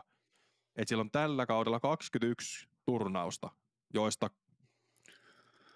hetkonen, tässä nyt ei kisakierrosten määrää enää missään, mutta jos mietitään, että siellä on 21 kisaa pelattuna, keskimäärin kolme kierrosta per kilpailu, muutamassa neljä, muutamassa viisi, niin toi on semmoinen 70 kierrosta. Niin, se on, 70 kierrosta siihen kohtaan, kun tässä olisi vielä muutama kisa jäljellä. Eli se menisi periaatteessa 80 kisakierrokseen. ja mikä on sairainta, niin sellaisia lukuja tuo Amerikan pelaajilla on ollut niin kuin jo tässä pari vuotta jollakin pelaajilla. Et, Mm. et se on aivan sairaita määriä, mitä noi pelaa noi niin kuin Amerikan huiput. Ja onko sitten tullut periaatteessa suomalaisille sit yllätyksenä, tai niin kroppa ei välttämättä ollut valmis sit tällaisen noin kovaan tason Jep. tai kisojen nostoon välttämättä. En tiedä, tämä on vain tällainen spekulointi niin tulevaisuutta varten, mutta kyllähän ne kierrosmäärät kisoissa, isoissa kisoissa on hyvä nostaa myös suomalaispelaajilla, että ne on ollut aika jäissä tuossa koronan aikana, että ne on jäänyt todella pieniksi. Mm. Jep. Et kyllähän se, jos mietitään, että katsotaan tuosta Laurilta vaikka 2021 vuosi, niin 30 kierrosta. Juuri näin. Tai Sama- ratingista kun katsoo, niin tuommoista 30-30 kierrosta oikeastaan koko systeemi ennen tätä vuotta. Et nyt se on noussut tuommoiseen, että viimeisimmässä rating, rating-päivityksessä laskettu y- 68, ja 66 kierrosta. Joka on käsittämätön määrä. Mutta samaan aikaan Paul McBethillä vuoden sisään, viime, tai nyt viimeisessä päivityksen mukana 76 kierrosta, kisakierrosta. Niin. Mutta se on se, kun siellä on taas toisaalta, mietitään, että Macbeth on kiertänyt tota tahtia jollain tasolla 10 vuotta. Ja parhaimpina vuosina, jos nyt otetaan, niin Macbethillä löytyy 122 kierrosta laskuista. Että Mikä vuosi? Joku 2013? Joo, 2013. Oho. Mutta, no mutta silloin on pitänyt kiertää ihan sairaan paljon kisoja, jotta, jotta saat fyrkkaa. Ja juu, kyllä, ja silloin se rupesi nousee. Silloin se raindas mm. itseään tulevaisuuteen. Ää, mutta Macbethilläkin on ollut tällaista 75-80 kierrosta tuossa ennen koronaa ja sitten se on tippunut sen 40 luokkaa. Mm. Eli on sielläkin vähän tiputettu, mutta tollaisia kierrosmääriä hei vuodessa pitää pelata, että sä rupeat pärjään tuo Amerikan maalla niin. kisailla. Joo, se, että jos haluat kiertää, niin kiertää Amerikassa vuoden, niin sulle tulee se 60-70 kisakierrosta vuoteen. Se Kyllä. on se vaan niin kuin kylmä fakta. Ja Kropan pitäisi olla valmis siihen sit, mutta se on totta kai Lauri Lehtilläkin hyvä pohja alla. Hyvä, että täällä on vaan harmillinen, että se tulee tuohon heittokäden sormen, että se vaiva ja se haittaa noin paljon. Ja kauden vikoihin kisoihin, niin Juuri se on ikävä. Mutta naisissa, niin Kristin Tattara voittoon 10 alle. Aivan järkyttävää pelaamista. Tonni 13, tonni 30, 9, 6, 5 ja tonni 14 reitatut kierrokset. Neljäs peräkkäinen voitto Majoret Elite tai Silver Series tasolle. Elokuun jälkeen pelannut 5 yli tonni 20 kierrosta. Tällä kaudella neljä kisaa, jos oli tonnin keskiarvo. Kolmas, tai eka kerta, kun kol, nainen heittää kolme kierrosta peräkkäin tonnin keskiarvolla tai yli. Kolme kisaa siis. Niin, eli silloin GMC, Worldsit ja Demoines. Ja sitten aikaisemmin on pelannut myöskin Jonesboron. Ja aivan niin kuin siis, et, käsittämätön pelaaja. Niin kuin tuossa alkukaudessa sanoi, että hän pelasi koko ajan kohti itseensä MM-kisan voittoa mm. ja eikä tule tasaisuuden, niin kuin, ei siinä ole mitään järkeä, että se heittää kaikki heittoa hyvin, tarvittaessa ehkä pitkällekin ja tarkasti. Kyllä. Mutta se putti työskentely tänä vuonna ollut ihan järkyttävällä kovalla tasolla. Et ei ole mitään järkeä. He niin kuulla tilastofaktan nopeasti. Joo. Äh, Henno Blumrus, joka oli toinen, pelasi kolme alle. Henno pelasi kaksi kierrosta, tonni 20, tonni 7, 981 ja 960 toi vika. Niin ero oli seitsemän heittoa. Henno voitti Tattariin 11 heittoa Tiltä Greenille, mutta menetti putissa 12 heittoa. Niin, siinähän se ero sitten tuleekin varmaan. Kuusi heittoa oli se. Tattarille kolme, Blumrusille yhdeksän. Juuri näin, että siellä vielä pitää muistaa, että Tatarilla on se käsivamma vielä siellä, että mm. se vähän seiftailee niitä heittoja, että ei heitä ihan maksimia välttämättä. Mutta Blumrusista aivan käsittämätön tason nosto sitten ennen MM-kisoja ja sitten mm aikana. Ja nyt sitten vielä pitää tässäkin kisassa, että ei ollut niinku yhden kisan ihme niin sanotusti. Mm. Blumbrus, tiedetään, että hän osaa heittää, osaa kisailla sun muuta. Kyllä. Et hienoa, että edelleen peli toimii ja toivottavasti nyt vielä pari kuukautta vielä jaksaa painaa tuo menemään ja ottaa niitä hyviä sijoituksia tuota Amerikan Niin, eikä tässä tarvitse kuukauden päivät pelata. No sitä mä, joo, kyllä, juuri näin. Et tässä nyt on enää tyyliin Proto, tai siis hetkinen, MVP on päivissä viikonloppuna. Sitten on yksi väliviikko, sitten tulee USDG, eli Tor Tropinkki. Ja sen jälkeen on Pro Tourin finaalit. Juuri näin. Semmoinen puolitoista kuukautta, ku, kuukausi. Amerikan maalla. Et niin. tuskin, tuskin lähtee sitten tuohon ETP All Stars vielä. Näilläkin kun ei, no, ei olekaan. Ei, olekaan ei ole, kun ei ole kilpailu ei Euroopan Pro Tourilla yhtä osaa kilpailua. Kyllä, juuri näin. Ei, eli se on siinä sitten. USTG se on siinä se, sitten heidän ja Pinkki. Kyllä. Ja aivan niin kuin siis todella hyvää tekemistä. Sitten on Skogin kolmas, yksi päälle. En tiedä, miten se lonkka, tai siis nivusvamma siellä painaa edelleen. Saa nähdä, onko siellä mitään ihmeellistä. Silti yksi päälle hyvä tulos. Sielläkin pelattiin kaksi kierrosta yli tonnin. Loput sitten tonni 50, tonni 60 väliin. Neljäs Missy Gannon, viisi päälle. Viides Valeri Mondeno, kuusi päälle. Evelin Saloni, kuudes, yhdeksän päälle. Et siellä sitten löydettiin ehkä Evelinan toimesta taas vähän enemmän tota ei niin tasasta tekemistä, että 944, 961, 989 ja 983 kierrokset. Joo, se eka kierros. 963. Joo, se eka kierros. Se on 8-3 se viimeinen kierros.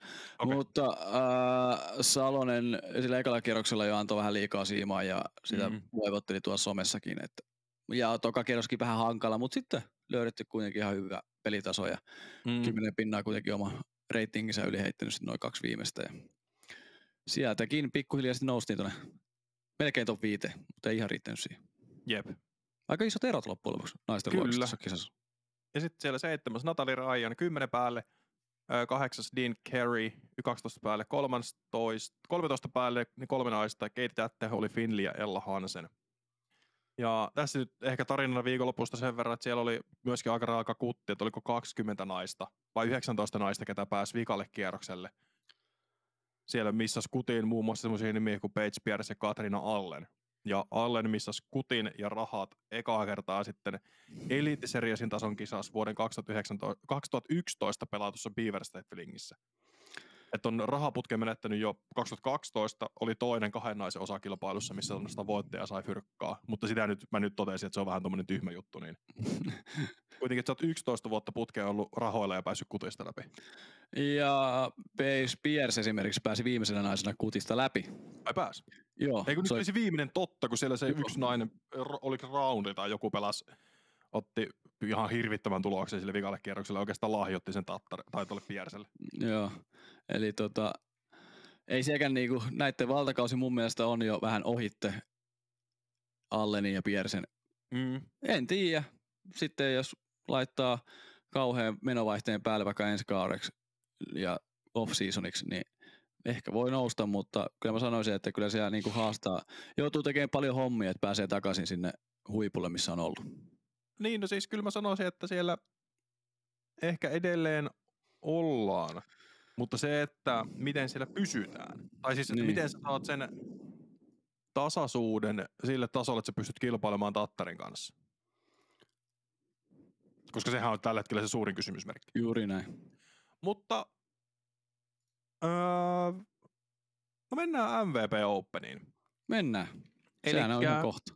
Joo, ensi viikonloppuna. Eli siellä sitten lähdetään suoraan vaihtamaan kaupunkia. Mennään Massachusettsiin, Leicesteriin, Maple Hillin radalle, yksi maailman parhaista frisbee golf radoista. Uudiskin mukaan Paras. vi- viime vuoden paras. Ja Itse asiassa tämänkin vuoden, niin toista vuotta putkea tämänkin vuoden paras näyttäisi olevan. Joo. Avattu vuonna 2002 sitä rataa. Sieltä löytyy joku kolme eri rataa kokonaisuutta. Totta kai tiipaikat, korit ehkä vähän vaihtelee, mutta huikea mesta silti. Ja jos joskus Pohjois-Amerikkaan lähtee, niin kyllähän tuolla pitäisi päästä käymään. Kyllä. Maksunen rata. Mm, on, on semmoinen kokonaisuus, että sieltä löytyy paljon avointa, löytyy paljon tilaa painaa pitkälle, mutta samaan aikaan kontrollidraivaaminen on tosi, tosi iso osa. Joo, ja sitten kauniita vedeylityksiä, kivaa puumetsää, mutta Mm. silti kuitenkin suht rehtei, mutta kauniisti tehty ratakokonaisuus, mitä videolta kattonut, kuvista nähnyt, mm. Niin olisi aivan une- unelma päästä tuonne pelaamaan. Että. jep. Ja korkeus eroi mukavasti ja hyviä liidätysväyliä. Onhan se kaunis rata. Enkä yhtään ihmettele tuota sijoitusta uudiskin kärjessä. Joo, en yhtään kyllä ton jälkeen. Ja no ehkä nyt tavallaan se, että siellä on mukana kaikki parhaat. Et sinne nyt öö, oli muistaakseni 64, 65 pelaajaa avoimessa luokassa ja naisissa oli, hetkinen, missä mulla on se oikea lista tossa. No katsotaan se tosta uusiksi. Avoimessa luokassa 65 pelaajaa, naisissa on 38 pelaajaa. Eli siellä on tosi, tosi tavallaan typistetty tuo osallistujalista, että esimerkiksi avoimen luokan osallistujia on ainoastaan kolme alle tonnin pelaaja. Juuri näin. Oliko tänne jotkut, pakko nyt kysyä, oliko tänne jotkut rajat, millä piti mennä? Öö, mun mielestä tänne pääsi ainoastaan 60 jotain parasta pelaajaa touripisteiden mukaan. Joo, kyllä. Okay. Vähän sama kuin tonne GMC, että siellä piti olla, oli, piti olla 128 parhaan joukosta okay, jotain Ne typist, typistää koko ajan tonne kohti Joo. finaalia. Okei. Joo, kun nyt Kyllä. nämä on kato kaksi playoff-kilpailua, niin näistä Joo. on sitten vähän tämmöinen rajattu. Mikä on ihan hyvä, Mun mielestä on. Mun mielestä on. koska näin sen kuuluu ollakin. Tavallaan validoidaan sitä duunia, mitä sä oot tehnyt läpi kauden ja palkitaan siitä, että sä voit päästä vielä mukaan. Juuri näin, ja sitten Mutta- ei sekoita liikaa pakkaa ne 40 muuta siellä pisteiden valossa. Just näin. Ja sitten pystytään pelaamaan neljä kerrosta ja kaikkea muuta hauskaa. Mutta kun tosiaan tästä näistä touripisteistä puhuttiin, niin ne on myöskin se selkeästi suurin puheenaihe tällä viikolla liittyen MVP Openiin. Koska mehän nyt voidaan puhua sitä radasta ja kuka se voittaa ja tämmöistä ja tämmöistä, nän, nän, nää. Mutta kun tämä on se oikeasti se mielenkiintoinen asia. Eli Touri finaaleihin pääsee avoimesta luokasta automaattisesti 30 pelaajaa. Ja sijat 31-36 menee play-inneihin, joista kaksi parasta pääsee sitten Touri-finaaleihin. Aika selkeä. Niin on. Ja tällä hetkellä suomalaisittain tilanne on vähän tiukka avoimessa luokassa. Et siellä on Niklas Anttila siellä 27 324,42 pistettä. Väinö Mäkelä tasan 30 321,71. Ja Lauri Lehtinen oli siellä 48 215,63 pistettä. Ja tuossa nopealla matikalla, todella nopealla, koska tämä vaatii semmoisen tason laskutoimituksia, että mä en lähtenyt siihen leikkiin ollenkaan, niin se vaikuttaa siltä, että Laurilla on selkeästi vaikein paikka päästä edes playin. Öö, jos mä nyt oikein tuossa nopeasti katoin, niin ö, Laurin pitäisi pelata sinne itsensä top vitoseen melkein, että sillä riittäisi edes pisteet sinne Jep. rajalle millään tavalla, että sillä on niin jäljessä tällä hetkellä pisteet, ja sitten siinä on kuitenkin aika monta pelaajaa välissä, ketkä muukin hakee sitä samaa, mm. Mm, että aika vaikeaa näyttää, että Lauri siellä playoff-kisassa pelaa muutama, onko kuukauden päästä, niin, noin suurin piirtein, niin tota, en välttämättä näe Lauria sieltä. Tai sitten pitää todella hyvin pelata tuolla, mutta sitten se vamma. niin kun se on tässä tavallaan se haaste, että kun siellä on aino, ainoat pelaajat, ketkä ei ole tällä hetkellä ilmoittautunut MVP Openiin, ketkä on tuossa yläpuolella, on Niccolo Castro. No kaikki tietää, miksei se ole siellä. Jep. Nate Sexton, taitaa olla tekemässä live-lähetystä niin kuin oli tänäkin viikonloppuna, tai viime viikonloppuna. Ja Eagle McMahon. Kaikki tietää myöskin, miksi Eagle on siellä mukana, Niin. koska säästelee USDG sitä varten. Seuraa sitä kisaohjelmaa, mikä silloin on tehty sitten kevään jälkeen, eli ainoastaan majorit. Joten aika, aika haastavat paikat tulee olemaan, että se vaatii semmoista top 5, top 3 ja sitten kun mietitään Laurin vammaa, että jos ei se nyt oikeasti ole kondiksessa, niin ei tuonne kyllä mitään asiaa ja olla. Ei taida, ei taida, ikävä kyllä. Vaikka vaikka- kaikki haluaisi sinne, mutta Niin. kun ei se, se on vaan nyt totuus, että se nyt on aika pienellä todennäköisyydellä mahdollista. Jep. Totta kai saa yllättää meidät viikonlopun jälkeen, mutta siinä on kuitenkin. Siinä Ja on aika monta miestä. Se on miestä 70 niistä pistettä, kuiten, 70 pistettä kuitenkin väliin tuohon Sextoninkin tuossa välissä. Lauri ja Niin, Sexton. se, niin, mietit 70 pistettä Sextoniin ja siellä on esimerkiksi GMCstä saanut seitsemännestä sijasta 70 pistettä. Niin.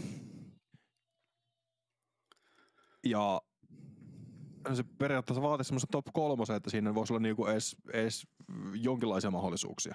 Juuri Niinku näin. siis oikeasti minkälaisia mahdollisuuksia. Niin vähänhän tuo näyttää mahdottomalta. Mutta sitten mennään vaikka Väinöön ja Väinö tosiaan nyt on siinä rajalla. Eli on 30. Ja no otetaan tämä Anttila tähän samaan keskusteluun mukaan, koska Anttila on siinä vaan kolme pistettä edellä. Kyllä. Niin mä sanoisin melkein, että tuommoinen top 20, top 30 sijoitus riittää, että molemmat pääsee suoraan playoffeihin. Kyllä mäkin näin sanoisin, koska siellä kuitenkin huonoiten tällä hetkellä pisteitä tuova kisa on yhden ja puolentoista pisteen arvoinen näille kavereille molemmille. Oliko Mäkelä puolitoista pistettä ja Anttilalla pisteen verran. Öö, en tiedä, onko niin paljon kisoi, toi uudiskin sivu ei mulla on niin leveä, että tippuisi jopa pois noita kisoja. Öö, sieltä ei putoa mitään pois, koska MVP Open playoff-tapahtuma otetaan mukaan siihen. Okei, okay. Ne lasketaan molemmat joka tapauksessa. no niin. Eli sieltä ei, ei putoa mitään pois. Ja mä sanoisin, että nyt mennään taas tämmöiseksi hakuammunnaksi, mutta että sielläkin on kutti. Eikö hetken, tämä oli vain kolmen kierroksen kilpailu. Joo, ei sitten ole. Katsotaan tuosta nyt vielä tämä aikataulu, koska mun mielestä oli vain kolme kierrosta. Mutta mä sanoisin tässä sillä aikaa, kun sä etsit Mm. sitä, niin mä sanon sen, että toi ratahan sopii Anttilalle ja Mäkelälle mun mielestä todella hyvin, varsinkin ehkä jopa paremmin Anttilalle, mutta Mäkeläkin siellä on varmasti hyvällä tekemisen liikenteessä. Mm. Että Anttila voi olla oikeasti tuon viime viikonlopun jälkeen, niin mä odottaisin jopa siltä, että se haastaisi taas tuota tuo kymppiä, tuon vitostakin jopa tuosta kisassa Anttila. Ja Mäkelä nousi sinne 15 parhaan joukkoon. On tää neljän kierroksen kilpailu. 22-25. Joo, eli periaatteessa hän riittäisi Anttilalle ja Mäkelälle sitten, kun noisia top 15, niin pääsi sinne loppukilpailuun. Jep, ja se on se, mitä he, he varmastikin lähtee tonne tavoittelemaan. Ja totta kai, jos pääsee ylemmälle tasolle, niin ei tarvitse pelata niitä play sun muita, että ne pääsisi sinne suoralle paikalle. Niin se helpottaisi aika paljon, kun ei tarvitsisi niitä playinneja pelata. Että ne on kuitenkin vähän semmoinen... Sanotaanko, että se on hyvä, jos sinnekin pääsee, koska silloin mukana vaan 36, pa- tai niin kuin, silloin sä tiedät, että sä oot 36 parhaan pelaajan joukossa. Et se Niin. on niinku saavutus jo itsessään. On.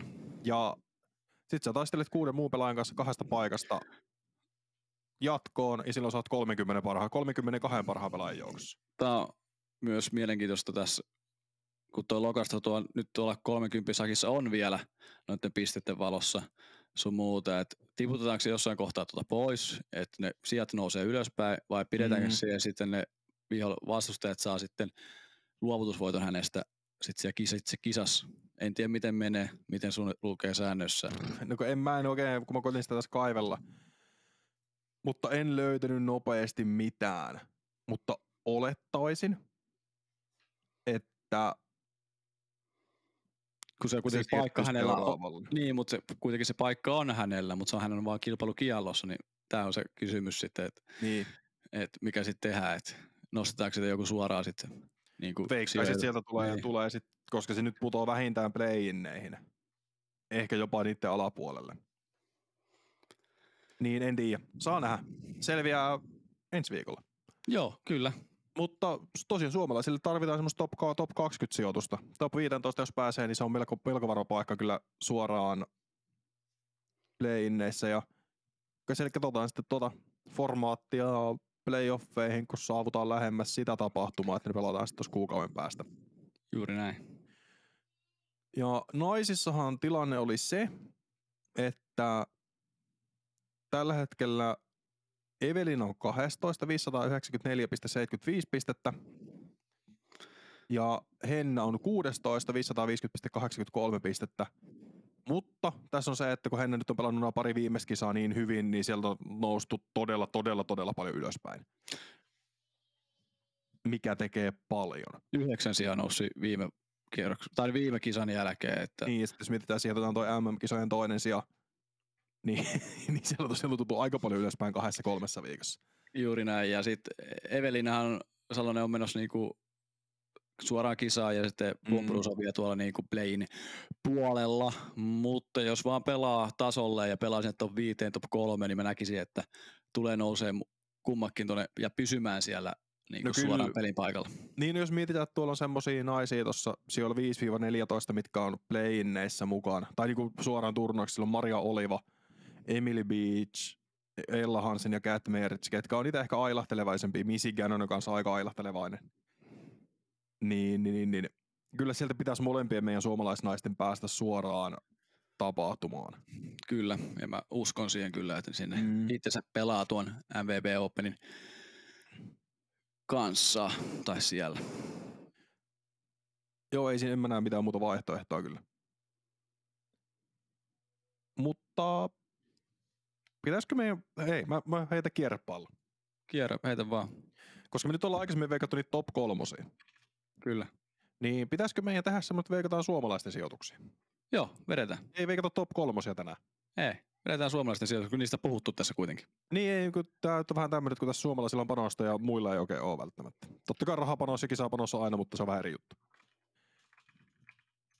Mm, ja koska tietenkin tää on tämmöinen kierrepallo, niin tässä nyt ei ole kerätty ihan hirveästi tätä pohtimaan. Laitatko ne nekin sinne?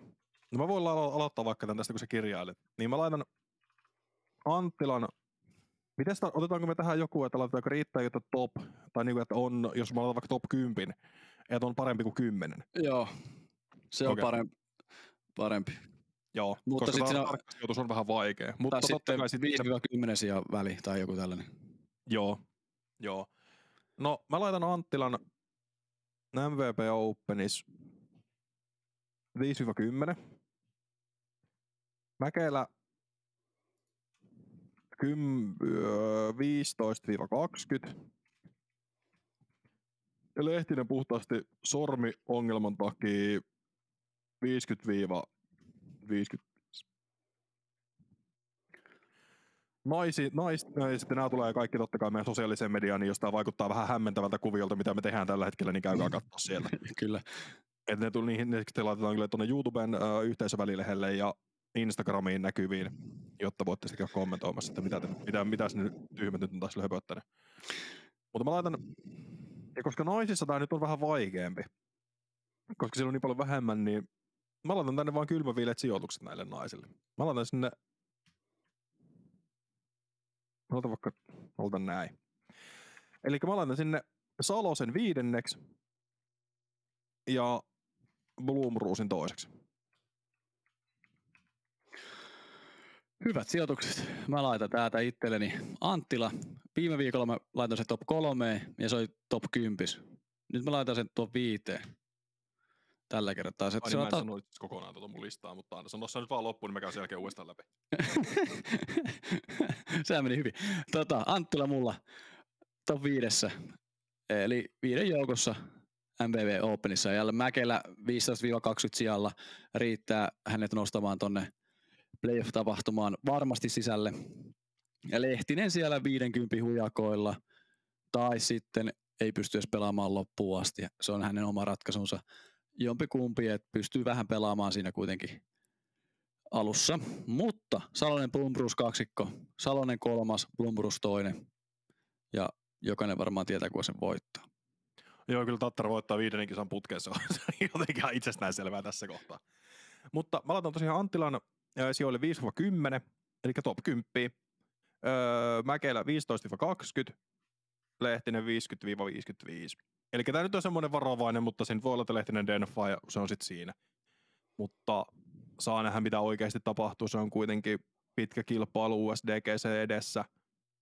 Niin ja kun ei tuossa välttämättä lehtisellä ole mitään niin tuohon playinneihinkään mahdollisuuksia, niin se voisi olla parempi vaan säästellä sitä käpälää, että pelata se yksi-kaksi kierrosta vähän fiilistellä. Ja, Ja välttämättä lähtekö pelaa ollenkaan, se, Niin, sekin voi olla yksi niin. mahdollisuus. eikä se, että pelaa yhden kierroksen ja katsoo radaa läpi ja saa vähän sitä kisaa tunnelmaa. En tiedä. Eiköhän kisatunnelma ole saatu tässä kaudella. Mä veikkaan, se on kyllä totta. Ei sitä tarvitse saada enää. Mutta joo, et se on varmaan se, että sitten nuo löytyy meidän sosiaalisesta mediasta. Mutta mennään päivän, viiko, päivän ja viikon viimeiseen aiheeseen. Eli tulevana viikonloppuna pelataan äh, Powerput Ladies Challenge, en kyllä lausun sitä oikein, Powerput Challenge äh, Kippasuolla, pelkästään naisille suunnattu frisbee golf tapahtuma. Ja naisten järkkäämä. Powerput Ladies Open 2022 presented by Discmania. No niin. Eli tosiaan siellä on tehty hyvää duunia tapahtuma eteen. Oliko Katri Koponen? Kyllä.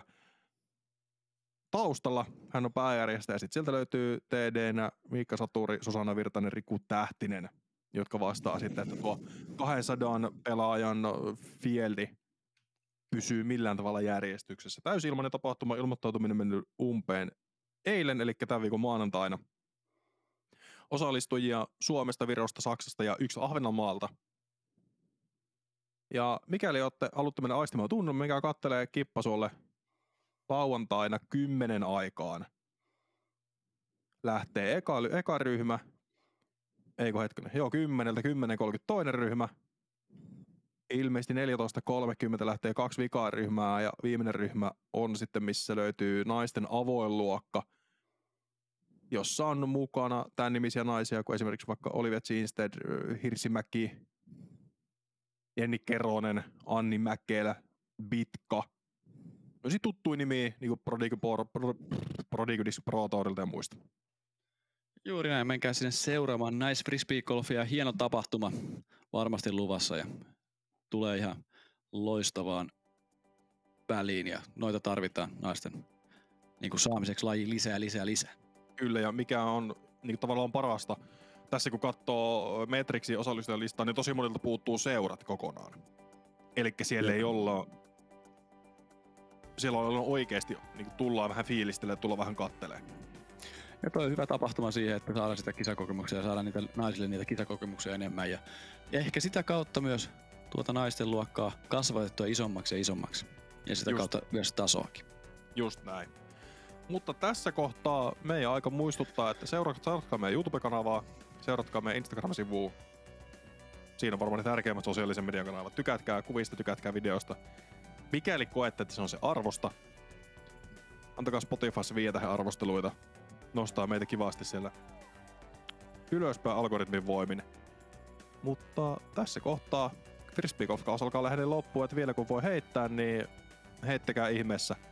Ja ensi viikolla käydään varmaan läpi mun ja Syrjäsen ennakkofiilikset NDGEstä. Ja MVP Openin koonti. Kyllä. Ja katsotaan, siinä... kuka pääsee ja minnekin pääsee playoffeissa. Just näin. Mutta tässä kohtaa hei, kiitos että katsoit, kiitos että kuuntelit. Ei ensi viikkoon ja moi moi!